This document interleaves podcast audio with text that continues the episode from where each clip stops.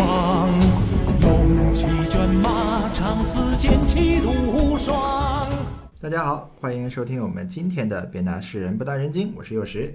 我是昭昭，上次呀，我们说到王维被打发到河西吃沙子，但这个时候的王维心态呀和过去已经大有不同了。嗯，虽然呢他是吃沙子，但他感觉大漠配黄沙，味道棒棒的，还挺好吃。后来他到底又怎么样了呢？也是啊，正因为王维有了这么好的心态，感觉自己棒棒的，感觉沙子棒棒的，所以河西之行呢，其实不但没有给王维带来负担，反而获得了这个更大的提升。王维在河西啊，其实待了不到一年，就再次被调回京城了。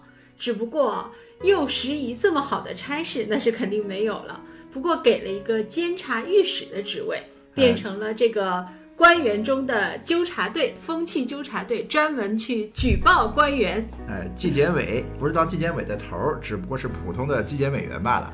对，然后当了这个监察御史没多久呢，又再次啊被一脚踢去了岭南。哦，这回可够远的。没错，在唐宋的时候啊，岭南可以说还是蛮荒之地。咱们知道，宋代的这个苏东坡也被贬去过岭南。只不过，不管是王维还是苏东坡这两个人啊，都是有禅心禅理的人，所以心态都非常好。苏东坡还写过一首诗：“日啖荔枝三百颗，不辞常作岭南人。”就是说，为了这天天这么好吃的荔枝，我当岭南人我也心甘情愿啊！你看看苏东坡的心态也是很不错。那王维的话，我们说了，他也是明心见性，也没当回事儿，就当去旅游了嘛。所以是公费旅游呢。哎，公费旅游。其实车马劳顿虽然很辛苦，但王维也没把这当回事儿，悠哉悠哉的就往岭南去了。也可能是王维心态好了，老天爷都不愿意在这个为难他哦。又不到一年，想想古代的交通，来回这么一个岭南，其实时间也差不多了。路上至少走好几个月啊！长安到岭南，想想都有十几千里这么远啊！对，不到这一年啊，王维又被调回京城了。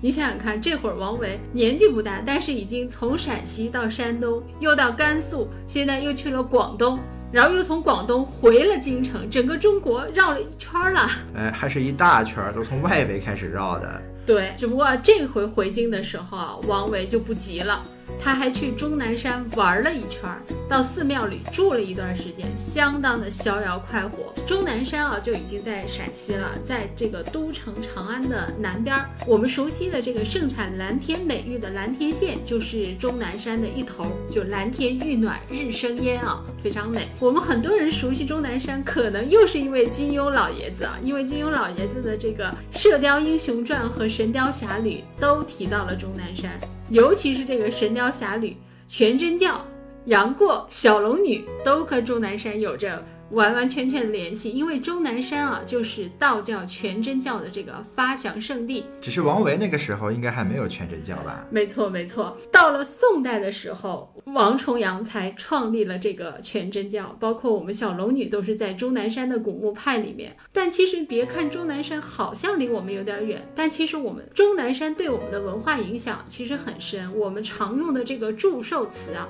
福如东海，寿比南山”，其实南山指的就是终南山，南山就是终南山的简称。哦，原来是这样。对所以这会儿啊，王维你看回来的路上就跑去终南山玩去了，跟寺庙的和尚这个坐而论道。因为修佛理修的也是明心见性，非常的希望与人沟通啊，对吧？嗯，对啊，王维这一呆呀都不想回去了，觉得这个实在是太开心了。所以王维呢就决定和这个高僧做邻居了。尤其王维的母亲，咱们知道也是潜心修佛的人。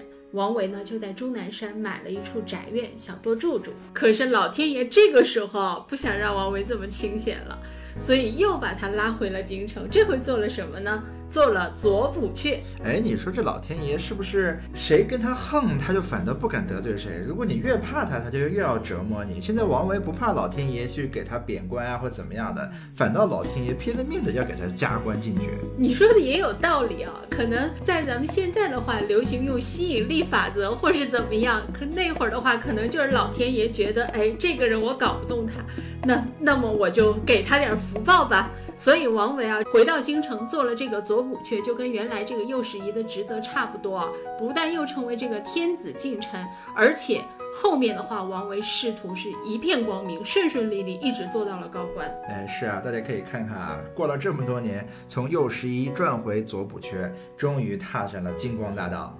对，从左仆阙做到了吏部郎中，又升到了给事中。给事中，咱们前面提过的是门下省的这个重臣，所以王维这会儿啊，官运可以说是非常之旺。可惜这个时候发生了唐代由盛转衰的转折点——安史之乱。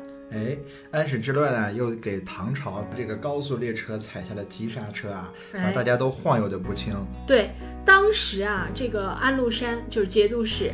他在这个范阳举兵叛乱之后呢，就占了洛阳，入了潼关，攻陷了这个长安城，逼走了唐玄宗。哎，我们都知道啊，王维曾经被叛军抓住过。王维是怎么被叛军抓的呢？如果他一直是安安静静的在长安当官，王维呢是当时在安史之乱的时候没来得及逃跑，或者应该说啊，唐玄宗这老家伙一个人跑了，特不仗义啊，把大家都扔在那儿了。对，很多百官当时其实都不得知这个逃跑的消息，所以唐玄宗确实像你说的，这皇帝做的太不仗义了。所以可以说，王维和百官啊，都等于说是被唐玄宗给卖的。人家好好的在这边当着官，还以为说我明天继续反抗一下呢，结果半夜皇上带着人就跑了。对，然后叛军呢就被攻入了，然后王维就这么被叛军稀里糊涂的就给抓住了。哎，对，王维就这么成了俘虏。但是啊，因为安禄山是非常欣赏王维的。咱们知道，安禄山其实也是非常擅长这个音乐舞蹈，胡风舞跳得非常好。所以安禄山其实他是非常的仰慕王维的，非常喜欢他，希望王维能够给他来当官儿。哎，听说把王维抓住了呀，特别开心啊，就让人赶紧把王维从这个长安城给调到洛阳去了。对，前面咱们讲过《酬张少府》这首诗，我们就能明白，王维这个人啊，虽然看着很温柔，但其实内里非常的有气骨。他呢是看不上安禄山这个叛贼的，所以王维啊，他就自己服药，给自己吃泻药，然后又伪装自己说，呃，我有哑病，就想要去逃脱这个叛军的纠缠。不过说到这儿，倒是可以插播一个历史诗人的小八卦。当时被抓的除了王维之外，还有一位大诗人，哎，就是谁呢？就是我们的杜甫老兄啊。嗯，但是啊，同人不同命啊。王维那会儿是诗名非常之盛，因为我们说了嘛，时代偶像。但杜甫那会儿职位也低，人也不太出名，所以杜甫被抓之后啊，连个专人看管都没有，杜甫就自己跑了，自己又跑走了。当个普通老百姓一样，没人管他。但王维则不然啊，被二十四小时严格的保安，想动一动都不可能。对，因为王维当时名气太大了，又是安禄山这个求贤思慕的对象啊，所以呢，就成了重点看管对象。安禄山是专门派人把他送到了这个东都洛阳，因为王维呢就拒绝接受这个官职，安禄山又舍不得杀他，就把王维。软禁在了这个寺庙之中，希望他强迫他啊，就慢慢的磨他接受这个安禄山的这个官职。对，到后来是不管你答应不答应，反正我也先给你封个几十钟，你至少你是先当着这官，你不当都不行。当时啊，除了王维被抓之外的话，安禄山还把在长安的这些音乐人啊，宫廷的这些乐官、梨园教坊的这些人。都抓进了洛阳城，其中就有我们这个前面提到的著名的琵琶演奏家雷海琴。那抓到了洛阳之后呢，安禄山就想感受一下自己当皇帝的这个威风，就要求这群工人给他在凝碧池设宴的时候给他演奏宫乐。雷海清啊，可绝对是忠肝义胆，一心向着大唐。他就是拒绝承认这个安禄山这个叛臣贼子，所以当时呢，他也是手抱琵琶，义愤填膺，看着梨园的这群旧人啊，黯然神伤。然后再看看这个耀武扬威的安禄山啊，他就宁死不从，不肯弹奏。甚至就是摔破了琵琶，指着安禄山的鼻子大骂。最后的话被安禄山给杀害了。那王维和雷海清就是好朋友，两个人的话都是音乐上的知己。所以后来呢，有朋友在探望王维的时候，就把这件事情告诉了王维。王维听了之后呢，就非常的伤心，写了一首诗，叫《凝碧诗》。这首诗是这么写的：万户伤心生野烟，百官何日在朝天？秋槐叶落深宫里，凝碧池头奏管弦。这首诗啊，其实就写了这个安禄山作乱之后都城陷落的这种凄凉的情景，就表达了自己的这种亡国之痛啊。你想想看，都是万户伤心，处狼烟四起，一片残疾。所以他就希望说，百官何日再朝天，就是再朝天子的意思。那肯定就是不承认安禄山这个是此刻的这个君王啊。这王维写的这首诗啊，那要是被人发现，绝对是要掉脑袋的，因为这个在安禄山这边来看，那就是妥妥的反诗了。其实王维的这首诗啊，你就可以看出，它体现了王维两点。第一点，他是真的非常有情有义，雷海清是他的好朋友。他可以冒着自己的生命安危写下这首诗。那同时，王维他又是一个聪明人，他看明白了官场上的这些起起伏伏，他就看出来这个安禄山的这个叛军他不会长久。为了防止叛军失败之后被清算，所以就写了这首诗来表明心迹。所以王维啊，就有惊无险地度过了这次叛乱危机，绝对的冷静。安史之乱后面的时候，王维其实被救出来了。本来呢，王维做了这个伪官，做了这个叛军的官呢，是应该要被当做叛徒清算的呀，因为等于像王维投降了安禄山一样。但是就因为就在被抓的这个期间啊，写了这首诗，表达了他这个身在曹营心在汉的这个心。表达了自己依然对大唐忠心耿耿，再加上当时身为这个六部侍郎的弟弟王进啊，请求自己削减这个王进他自己的官职，为王维赎罪。因此呢，当时的皇帝肃宗呢就原谅了这个王维，没有给他记施以刑罚，只是责授。太子中允，责授就是降职留用的意思，就是降个官儿贬职。但是这个贬职啊，其实也是走走样子，因为王维是真的有真才实学，其实皇帝很清楚。所以呢，这个降职就是成了装装样子。没过多久，就又升为了中书舍人。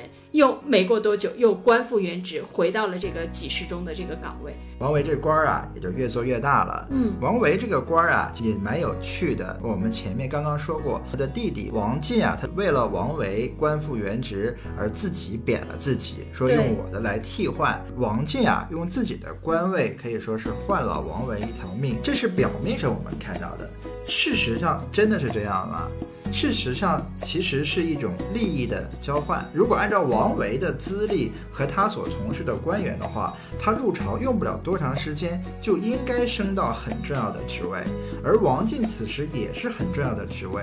一家人如果这么多人同时在朝堂上担任非常重要的职位的话，那么这对皇权是个极大的挑战。不仅仅是皇权，更多的是其他家族利益摆不平啊。所以说，他们最后呢就达成了一个协调，就是让王进到地方去任职，中央呢则留给王维。王进啊，一直等到了王维去世，他才再次回京。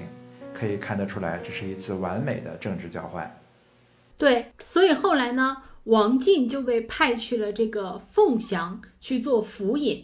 凤翔呢，就是类似像我们现在这个陕西的这个宝鸡的地方啊。其实当时是肃宗。在那儿设了一个叫凤翔府，就把凤翔定为西京，和这个成都、京兆、河南、太原合称五京。哎，在政治上面啊，完成了一个交易之后，我们就看到王维这个官儿啊，当的是非常快，从开始被贬到太子中允，到担任给事中，其实只用了一年的时间。之后的话，又很快又当上了尚书右丞，这个时候才是真正的王维，可以说是掌管国家大权。像王维，咱们大家经常尊称他为王右丞，就是因为就是因为王维曾经担任过尚书右丞，尚书右丞是正四品下。其实对于唐代人的这个官职啊，很多人都有误解。甚至我之前看到有很多人写文章说王维这个尚书右丞职位很低，还没实权。那咱们正好今天就简单说一说啊。就咱们前面的话其实是有提到过的，唐代实行的是三省六部制，中书省制定政策，门下省审核政策，尚书省执行政策。尚书省就是国家的这个最高行政机构，类似于咱们现在的国务院。所有天下的这个有大事需要定夺的，都要奏奏明，都要去请示这个尚书省的。那唐代其中之一的这个宰相职位啊，就是尚书省的长官尚书令。不过因为唐太宗登基前做过这个官职，所以后来就不再设尚书令这个岗位了，都是空着，都由这个尚书省里面的副职尚书左右仆射来负责。也就是说，这个左右仆射才是尚书省的一二把手，也就是我们俗称的宰相之一了。嗯，唐朝时候宰相啊，其实不止一位，经常有好几个。对，很多就是三省长官都是可以被我们俗称为宰相的这样的一个定义。那唐太宗的时候，曾经就是房玄龄为左仆射，杜如晦为右仆射，也就是我们俗称的这个两位名相房谋杜段。嗯，所以说那时候就已经两位宰相了，经常有三四个宰相同时一起在位的。对。包括门下侍郎什么这些三省其他的这个长官都是可以被称为宰相的。嗯，所以大家如果以后看到说有好几个宰相一起出现的话，也不要好奇啊。其实虽然他们不是一个职位，但是他们的职位都很高，所以都可以被称为宰相。对，执行的功能也都是互有交叉，然后互有影响。那仆射下面其实就是尚书左丞和尚书右丞了。他们这两个官是做什么的呢？是协助仆射分理这个尚书省内的事务。尚书左丞主要是负责吏部、户部、礼部。吏部就是负责官员的任用和考评，有点相当于咱们现在的组织部。户部呢，就相当于财政部、发改委。礼部呢，是主要掌管礼仪还有科举，相当于咱们现在的中宣部、外交部加教育部。而右丞呢，是负责兵部、刑部还有工部。兵部就相当于咱们现在的国防部。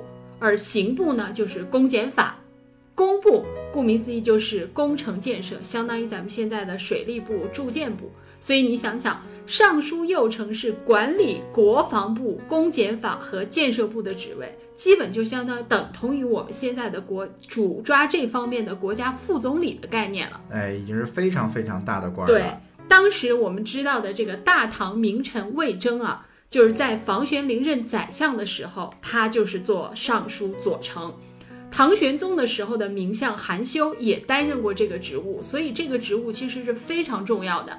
那可能有人又说了，这么厉害的岗位才四品官啊？其实啊，又是一个大家对品阶的这个误解。唐代的四品就已经足以证明是高官了，唐代的一二品官啊，基本都是拿着高工资。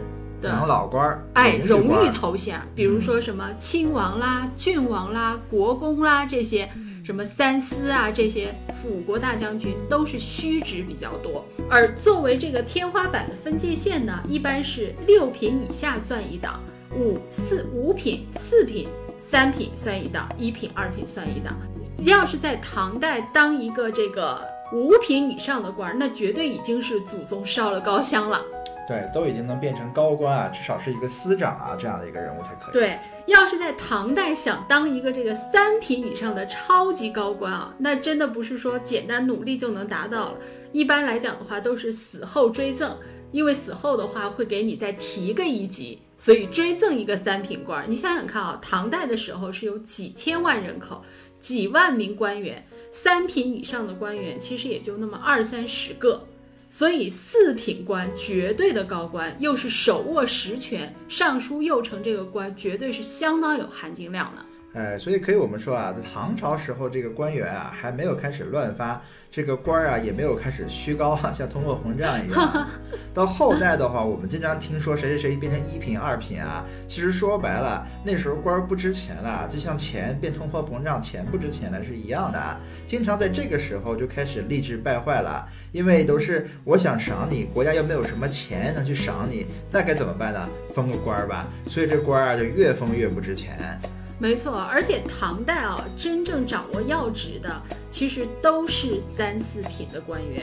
所以王维这个尚书右丞啊，绝对不小了，公务非常的繁忙。你想想看，国家副总理他能不忙吗？嗯，对。那这样的时候，王维还能算是半官半野了吗？其实这会儿王维的主要的工作时间啊，主要的生活重心，其实都在长安的这个工作之中，工作是非常的辛苦的。好。有关于王维回到长安继续做官又发生哪些事情呢？我们下次再说。好，再见。再见。